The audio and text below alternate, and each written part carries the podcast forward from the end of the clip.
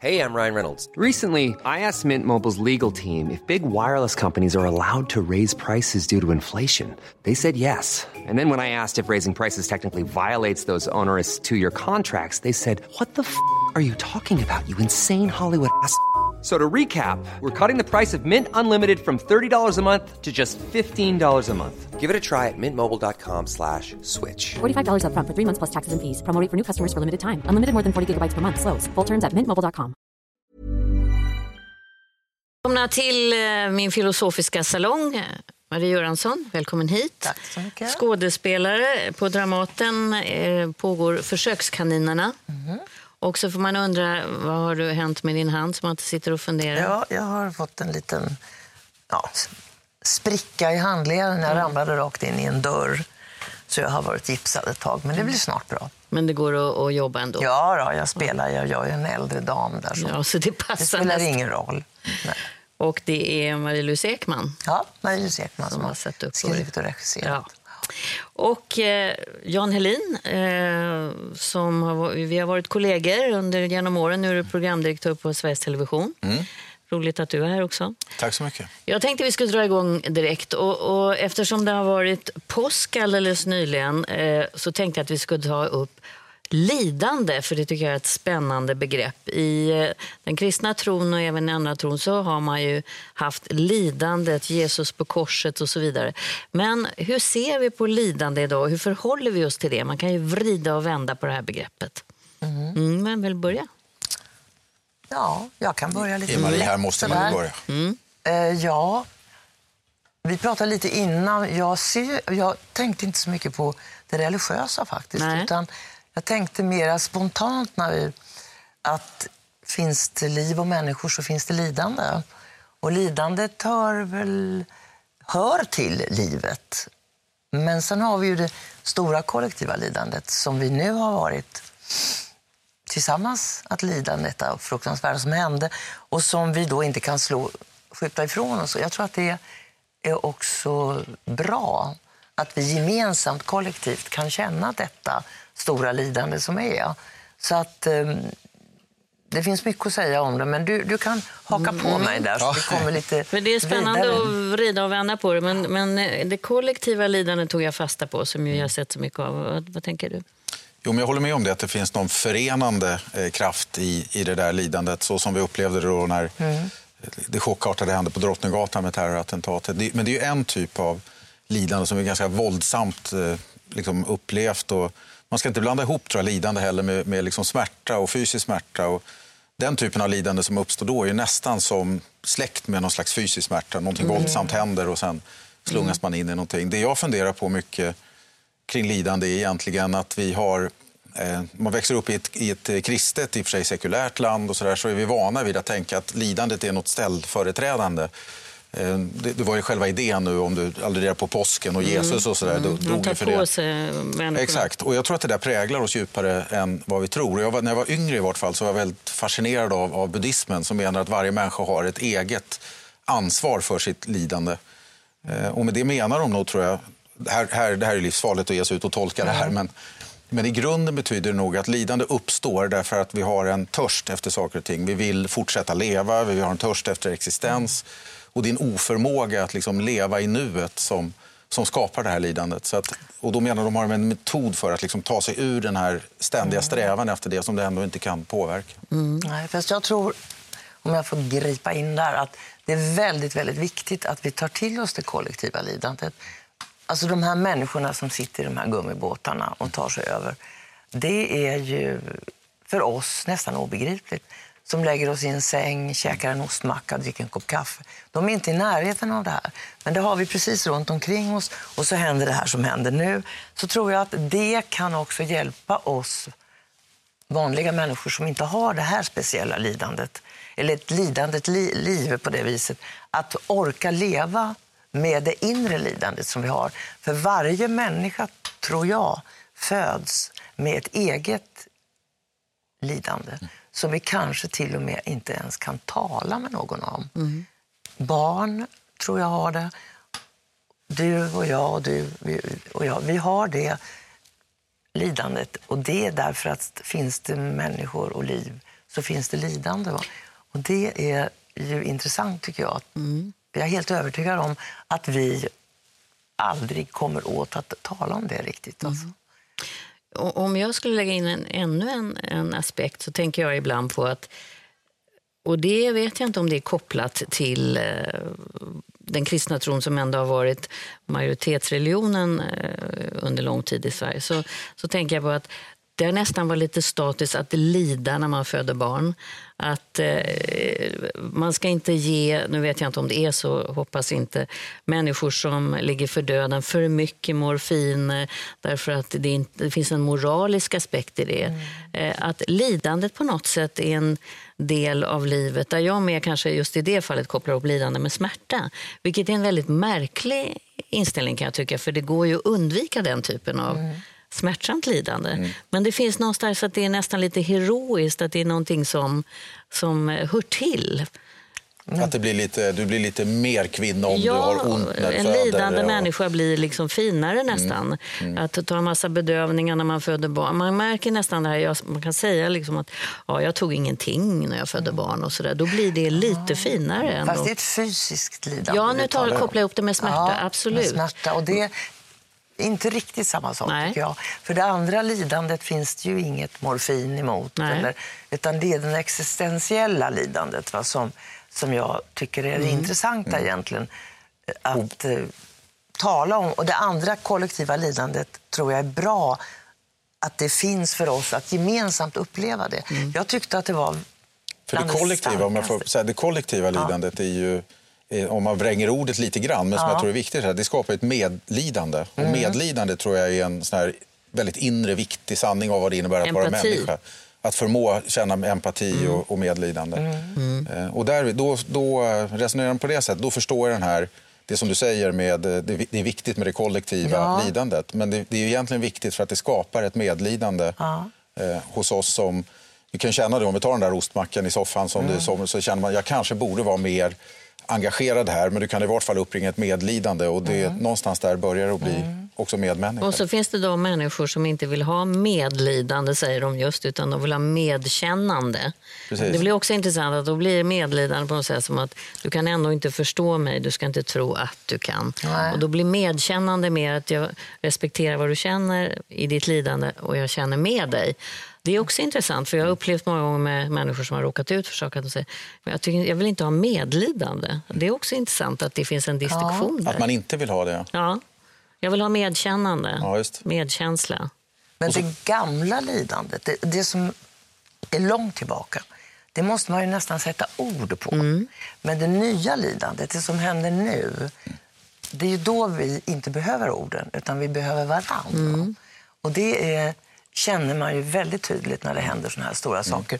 Det behöver inte uttryckas i ord, utan det är bara känslan av att man är tillsammans. Och Som vi där. såg på Sergels torg, Ja. som var en så stark bild Ja. som har stannat kvar. Och då tror jag alla kände det. Men jag tänkte om du tar eh, flyktingkatastrofen och, och Medelhavet och sådär så, så tänker jag att det blir också nästan en, en med de krafter vi lever i nu som har en, en vilja att vilja polarisera, då blir medlidandet nästan en, vad ska jag säga, en politisk handling. Att du, att du känner, det blir kom, komplext därför att om man vill sära på människor i olika sorter så blir det ju lättare om du lyckas avhumanisera, det vill säga du känner inte något medlidande. Det blir, den, den tänker jag också är en viktig aspekt i det där, att man medlidandet nästan som en, som en eh, motståndshandling idag när man händer- försöker att skapa icke-medlidande med vissa grupper. Jag tänker, vad händer då med eh, vi som jobbar i media där bilderna på barnen efter gasattackerna eller människor som kommer upp med flytfester och har överlevt och gråter för de har förlorat sina anhöriga. När det blir för många bilder då verkar det som att lidandet har liksom någon slags Ja, det, när bägaren är full så vi, känner vi inte längre för då blir det som att man måste skydda sig. Eller vad tror ni? Alltså det verkar som att det går, första gången är det värst och sen vänjer man sig på något obehagligt sätt. Men det är nog en medial effekt av upprepandet, att du vänjer dig. Och till slut orkar du inte ta in mer och då stänger man av. Men och det det, tycker inte jag gör så mycket. Bara man har ansvaret på något sätt för det stora lidandet. Så att man, man kan inte göra så mycket åt barnet som ligger där. Den här fruktansvärda bilden vi såg. Pojken med sandalerna som var död. Men man kan ju göra, vad kan man göra? Jo, man kan hjälpa till med pengar. Alltså vi kan hjälpa till på ett eller annat sätt. Och det är inte för att döva samvetet utan det är för att vara medmänniskor i lidandet. Va? I förlängningen så blir det ju en hjälp för dessa människor. För det där kan ju kväva en annars, alltså, om man känner att man är handlingsförlamad. Vad ska Maktlös. jag göra Mm. med alla dessa barn till exempel? Och så känner man sig dålig Ja. för att man ser den 200 bilden på ett lidande barn och orkar inte ta in det. Nej. Men då tänker jag vi som är journalister har ett ansvar att liksom göra den berättelsen, att lyfta berättelsen ovanför det där slentrianmässiga. Men det är också intressant tycker jag när man sitter nu med Marie Göransson, stor konstnär som kan gestalta saker och ting. Skulle, om jag får ställa en fråga till, så skulle jag undra så där, kan du hämta kraft i det här existentiella lidandet när du ska gestalta någonting, alltså ditt egna? Eller Ja. är det en myt? Är det en konstnärsmyt? Det är ingen konstnärsmyt, det är en, det är en nödvändighet. För att om du inte gör det, då kommer du aldrig känslomässigt ut till publiken. Men för mig tog det ganska lång tid innan jag spräckte den där hinnan. Det tog kanske 20 år. Att våga ta, att vara lite halvglassig och, och lite utstrålning och det där. Det kan man leva på fram till 40 kanske. Men sen kommer in en annan och då måste man gräva ner i sig själv. Och det får ju inte bli ett självändamål och det får inte bli patetiskt men du måste ändå använda dig av dina egna Hur spräcker du erfarenheter. hinnan? Vad, vad, kan du komma ihåg hur? Ja, jag kommer ihåg när jag gjorde det. Och det var väldigt smärtsamt därför att det var i, jag jobbade med, det, med fröken Sjölin, med Ingmar Bergman.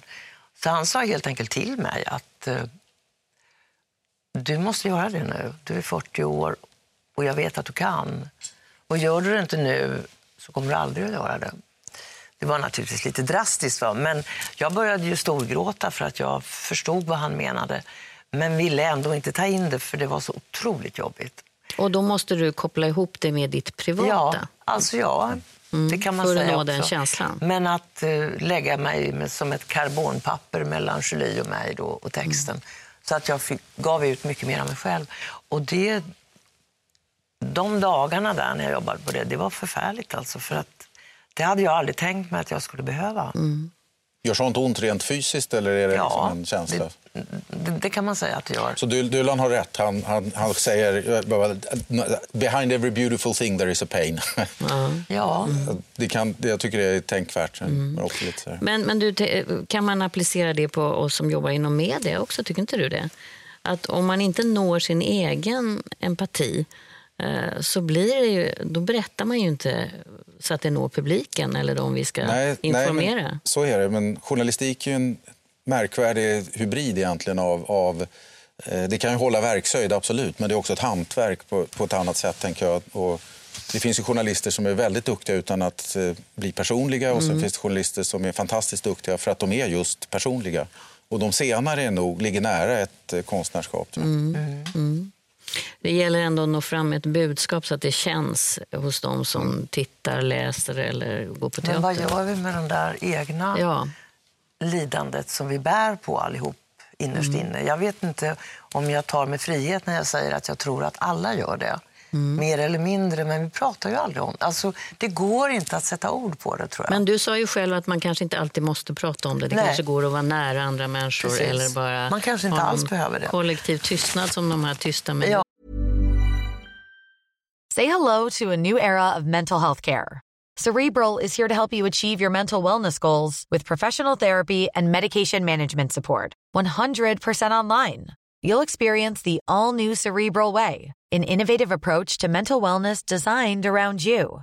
You'll get a personalized treatment plan from a therapist, prescriber, or both in a safe and judgment free space. Your Cerebral therapist or prescriber will outline a customized plan with clear milestones along the way so you can get to feeling your best. With Cerebral, you're not alone in your mental health journey. We're here to empower you to live a fulfilling life. So take that first step towards a brighter future and sign up today at cerebral.com slash podcast and use code ACAST to get 15% off your first month. Offer only valid on monthly plans. Other exclusions may apply. Offer ends July 31st, 2024. See site for details. Tired of ads barging into your favorite news podcasts? Good news. Ad-free listening is available on Amazon Music for all the music plus top podcasts included with your Prime membership. Stay up to date on everything newsworthy by downloading the Amazon Music app for free or go to amazon.com slash news ad free. That's amazon.com slash news ad free to catch up on the latest episodes without the ads. Ja, att eh, det är en värdefull bit av ens liv som jag bär ensam och som jag inte tänker prata med någon om. Jag tänker att jag sliter med det därför att jag tror att mitt problem är att leva i nuet. Jag har liksom ett, en utmaning med det och som kanske kommer av mitt jobb, att man ständigt planerar och försöker ligga framme och sådär. Och Det är, det är kanske ett trivialt lidande men det är ett väldigt påtagligt lidande att du hela tiden strävar någon annanstans och inte liksom upplever... Vilket kan ju vara att man inte vill känna det som är precis Ja, exakt. den här smärtpunkten. Ja, exakt. Du springer från lidande. Det är faktiskt, du vågar inte möta det riktigt. Ja, ett stort ämne. Eh, Men jag tänkte ändå vi ska byta ämne här.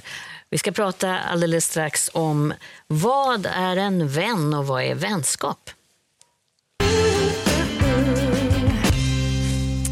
Ja, jag kan väl påminna er också om att det här är en podd. Man kan också lyssna på det här, även om det är trevligt att titta på er naturligtvis. Marie Göransson, skådespelare Jan Helin, programdirektör på Sveriges Television. Och eh, vi, den fråga som jag slängde ut här alldeles nyss, det är vad är en vän och vad är vänskap? Ja. Eh, stor fråga. Ja. Eh, en vän tror jag är allt viktigare när man blir eh, äldre. I vart fall känner jag så. Eh, och jag tror att en vän definieras av att det är någon som du känner dig helt... Du förställer dig ingenting i, i samvaron med en vän.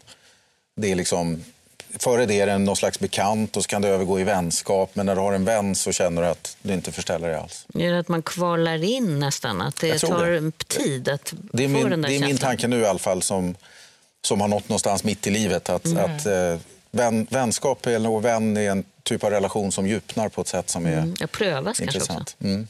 Ja, kärleken är blind. Men eh, vänskapen, då blundar man lite bara. Alltså det är något helt annat som är mer, som inte är så pretentiöst. Kärleken är ju krävande på ett annat vis. Men samtidigt är ju vänskap, det är ju lojalitet. Och framför allt det du sa, att man vågar vara precis den man är. Tror sig vara. Och det är inte så många människor som man kan vara det med. Utan man förväntas vara på ett speciellt sätt eller man vill vara på ett speciellt sätt. Jag kan känna mig oerhört obekväm men kan kassera det. Men med vänner, så de vänner jag har, så vågar jag vara precis den jag tror att jag är i alla fall. Så vänskap är ju... Man kan ha gamla vänner, men man ska nog kanske inte förakta den där vardagsvänskapen va, som man kan hitta i jobbet, Nej, visst. på gymmet, på landet, grannar och så vidare. Där finns också en vänskap som kanske inte är lika djup, men den är väldigt viktig för framfarten i livet. Va? Att det rullar på, så att det finns ju lite olika sorts Men jag ska, vänskap. om jag slänger in lite grus i maskineriet Ja. så ska jag säga så här. Jag skulle säga att, eh, att i vänskap ibland tror jag är skörare än en kärleksrelation. Jag kan inte tänka mig att man kan bråka lika mycket med en vän för att en vän kan eh, kanske gå eller lämna lättare än när man är i en kärleksrelation. Att det är lättare att bryta en vänskap med en Ja, kärleksrelation. alltså den har, man in, den har inte samma kanske eh, fasta band på ett sätt. När man har inte lägenhet ihop och barn ihop. kanske, Nej, så att nej det, blir- är lättare att bara... Ja, på ett sätt. Fast samtidigt så...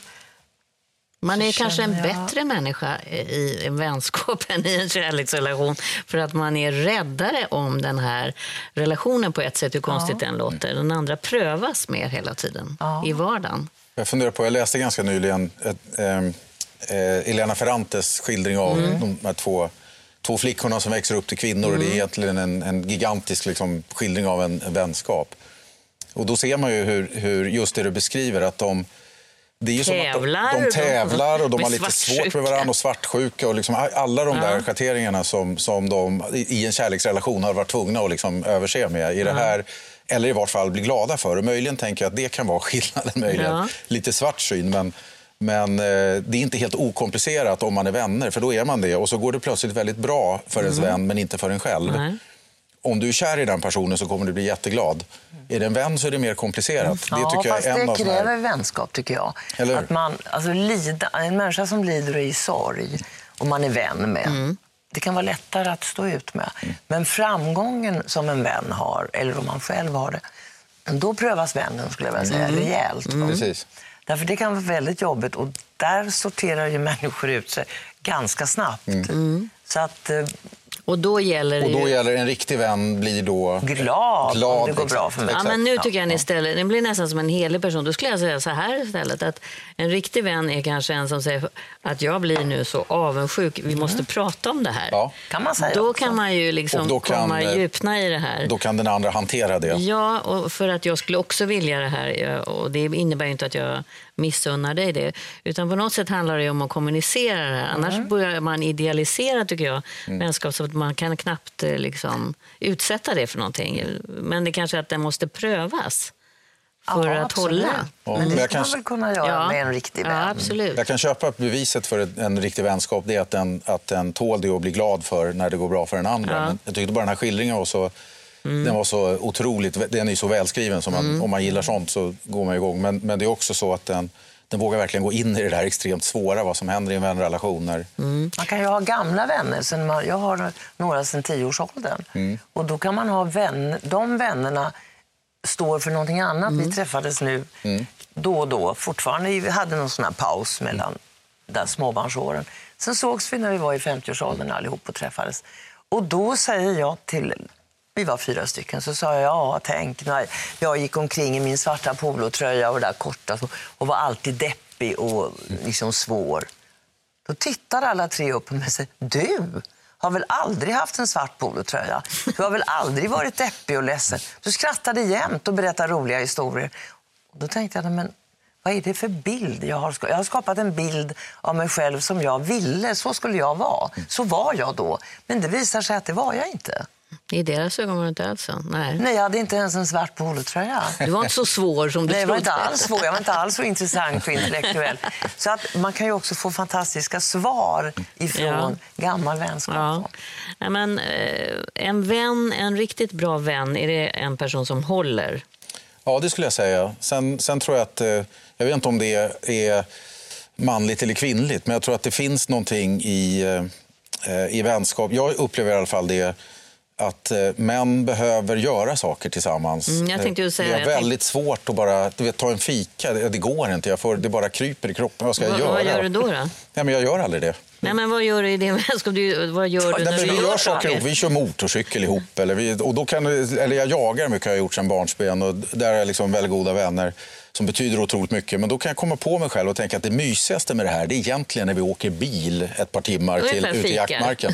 Sen sitter, vi och bara, sen sitter vi bara och glor i skogen. Liksom. Men, men då vi tittar rakt fram, behöver inte sitta så här. Och, och, pratar igenom en massa saker som vi annars inte hinner. Det, alla de här vännerna skulle tycka det var jättekonstigt om jag skulle, kan vi ta en fika? Skulle, fan, Men visst är det väl så, om man nu ska vara, dela upp det så, att fikan är väl samma sak som att sitta i den där Det bilen? kan man absolut. Ja. Det kan man, jag kan skriva under på det. Men sen tror jag också att Men vi måste liksom ljuga för oss själva lite grann. Det är Ja. inte så att vi sitter och pjoskar här, utan Mm. vi, vi är på väg att göra någonting tillsammans. Men värdet är kanske... Men kärlek kan gå över i vänskap. Och vänskap kanske är början på kärlek. Mm. kan det också vara. Så att det går ju i varann. Det finns ju människor som är vänner länge och sen uppstår ett kärleksförhållande. Eller tvärtom. Så att, eh, Tycker ligger- du att det är, jag tänker att det är eh, så olika typer av relationer ändå. Ja, det blir ju det. Mm. Det blir det. Men det behöver ju inte vara det från början. En vänskap kan ju glida över i över i kärlek. kärlek. Mm. Och tvärtom. Hur vet Fast- man när det händer? Ja, Känner det man vet hela väl. kroppen antagligen. Jo, men, Ja, det var länge sedan. men jag menar, ett kärleksförhållande som går över till vänskap, det får man ju jobba på. Men Ja. det är väldigt fint när det gör det. Om det Nej, men det ställs ju oerhörda krav att Ja. lägga undan eh, den här känslan av svartsjuka eller vad som helst som kan uppstå som finns kvar som en rest. ja. Men jag tänker ibland, har det då varit kärlek från början riktigt starkt och passion och så, om det kan övergå till en lam vänskap? Nej, vänskap behöver inte vara Nej. lamt. Det kan vara oerhört starkt och Ja, passionerat absolut. också. Fast det är en annan sorts passion man har. det är inte den, den passionen som vi förknippar med kärlek. Fast jag skulle säga med vänskap, när jag tänker på min egen uppväxt så var det ju otroligt viktigt med tjejkompis. Och det är Mm. väldigt ofta två och två, inte med killar då. Man lite hårdrar nu, fördomsfullt kanske. Men och då var ju väldigt starka känslor Mm. kring att det här är min och det här är, det är vi. och eh, Väldigt likt kärlek skulle jag säga att det var. Ja. Och ganska svårt om den här nu kompisen, har nog alla varit med om, hittar någon annan eller Men det är ju flickor som håller på mest Ja. med det. Killar är ju helt Nej, det är otroliga. Intressant. Det är annorlunda. Jag vet, jag vet inte vad det beror på. Men Nej. jag, kan upp, jag, har, jag har förmånen att ha liksom kvinnliga vänner på, Mm. alltså, som också i, i vuxen ålder, inte så här från barndomen. Jag, har, eh, jag har också lyckan att ha barndomskompisar, men de är i stort sett alla killar. Men, men kvinnor som är, är eh, vän, alltså väldigt nära vän. Och då upplever jag något intressant. Därför om vi ska gå ut och käka middag, då blir jag, liksom, jag ser mest fram emot det om det är bara vi två. Mm. Medan om det är en, en manlig kompis, så ja, men fan vad kul, han hänger på också. Det, det är något, jag vet inte vad det beror på, men, men eh, jag har bara tänkt på det, att det, det är verkligen så. Ja. Jag hängde inte riktigt med där med Att det det blir det kanske. här två, två stycken och att det skulle Ja. vara någonting som den här kvin- kvinnliga vänin, eller din väninna förde med sig in i relationen. Det, skulle, det är en, det är en Ja, teori. ja. Det, det andra, jag vet inte, men, Nej. men det, är en, det är en intressant skillnad. Bara Ja, det är ju en skillnad. Det vet ju vi som har både pojkar och flickor och har varit Mm. Barn och unga. Att det är en skillnad. Det är en alltså. skillnad. Och ni var, är inte liksom vänner idag, eh, den nya familjen, så skulle jag säga när man ser sig omkring. att Det är nästan extended family. Vissa av mina vänner är minst lika viktiga som eh, eh, ja, syskon eller eh, föräldrar och sådär. Att de har börjat fylla liksom en annan funktion. Jo, det tror jag. Jo, det tror jag. Och, och jag har en känsla av... ja, Man kan ju inte jämföra med tider man inte har levt, men jag har en känsla av att det har blivit mer så nu. Mm. Eh, att vänner är, är... Man kan tänka i populärkulturen, massa tv-serier och sådär som skildrar vänkollektiv som den högsta lyckan på, på Mm. jorden. Liksom, och, Som nästan ersättning. som nästan ersätter, som Mm. egentligen i, i äldre tider tror jag skulle ha varit familjedramer på, Mm. på något sätt. Men de här Jag tycker relationerna... att det skulle vara svårt att leva utan vänner. Jag Ja, tycker att jag nästan svårt. känner att det är bland det viktigaste man har. Mm. Så är det vännerna. Därför därigenom, det är som en spegel, man speglar sig Mm. genom sina vänner. Man ser sig själv och man hör saker sägas En, om en. och en ganska ömsint spegel skulle jag säga. För det är väl också det som är vänskap. Det behöver inte vara... Ja, nej, de behöver inte vara stenhårda, men de kan ju säga ett och annat sanningens Ja, ord kanske. men Men kanske det- När det är lämpligt. Mm. Ja. Men det är en intensiv upplevelse av att livet blir rikare med, med vänner. Mm. Ja. Väldigt, nästan det mest konkreta sättet tycker jag att livet blir tydligt rikare på. Men man kan ju få en, nya vänner när man blir äldre också, så man inte kravet ställs att, att man måste ringa var fjärde månad eller tredje eller varann. Och så ses man, någon söker upp den andra och det, då känner man att det är roligt därför att det är någonstans en vän, fast inte någon gammal vän utan en ny vänskap som har stått Och kommit fram. gärna olika åldrar är så roligt. Ja, Hörrni, vad roligt det var att ha er här. Tyvärr är det slut nu på den här filosofiska salongen. Jag Tired of ads barging into your favorite news podcasts? Good news. Ad-free listening is available on Amazon Music for all the music plus top podcasts included with your Prime membership. Stay up to date on everything newsworthy by downloading the Amazon Music app for free or go to amazon.com slash news ad free. That's amazon.com slash news ad free to catch up on the latest episodes without the ads.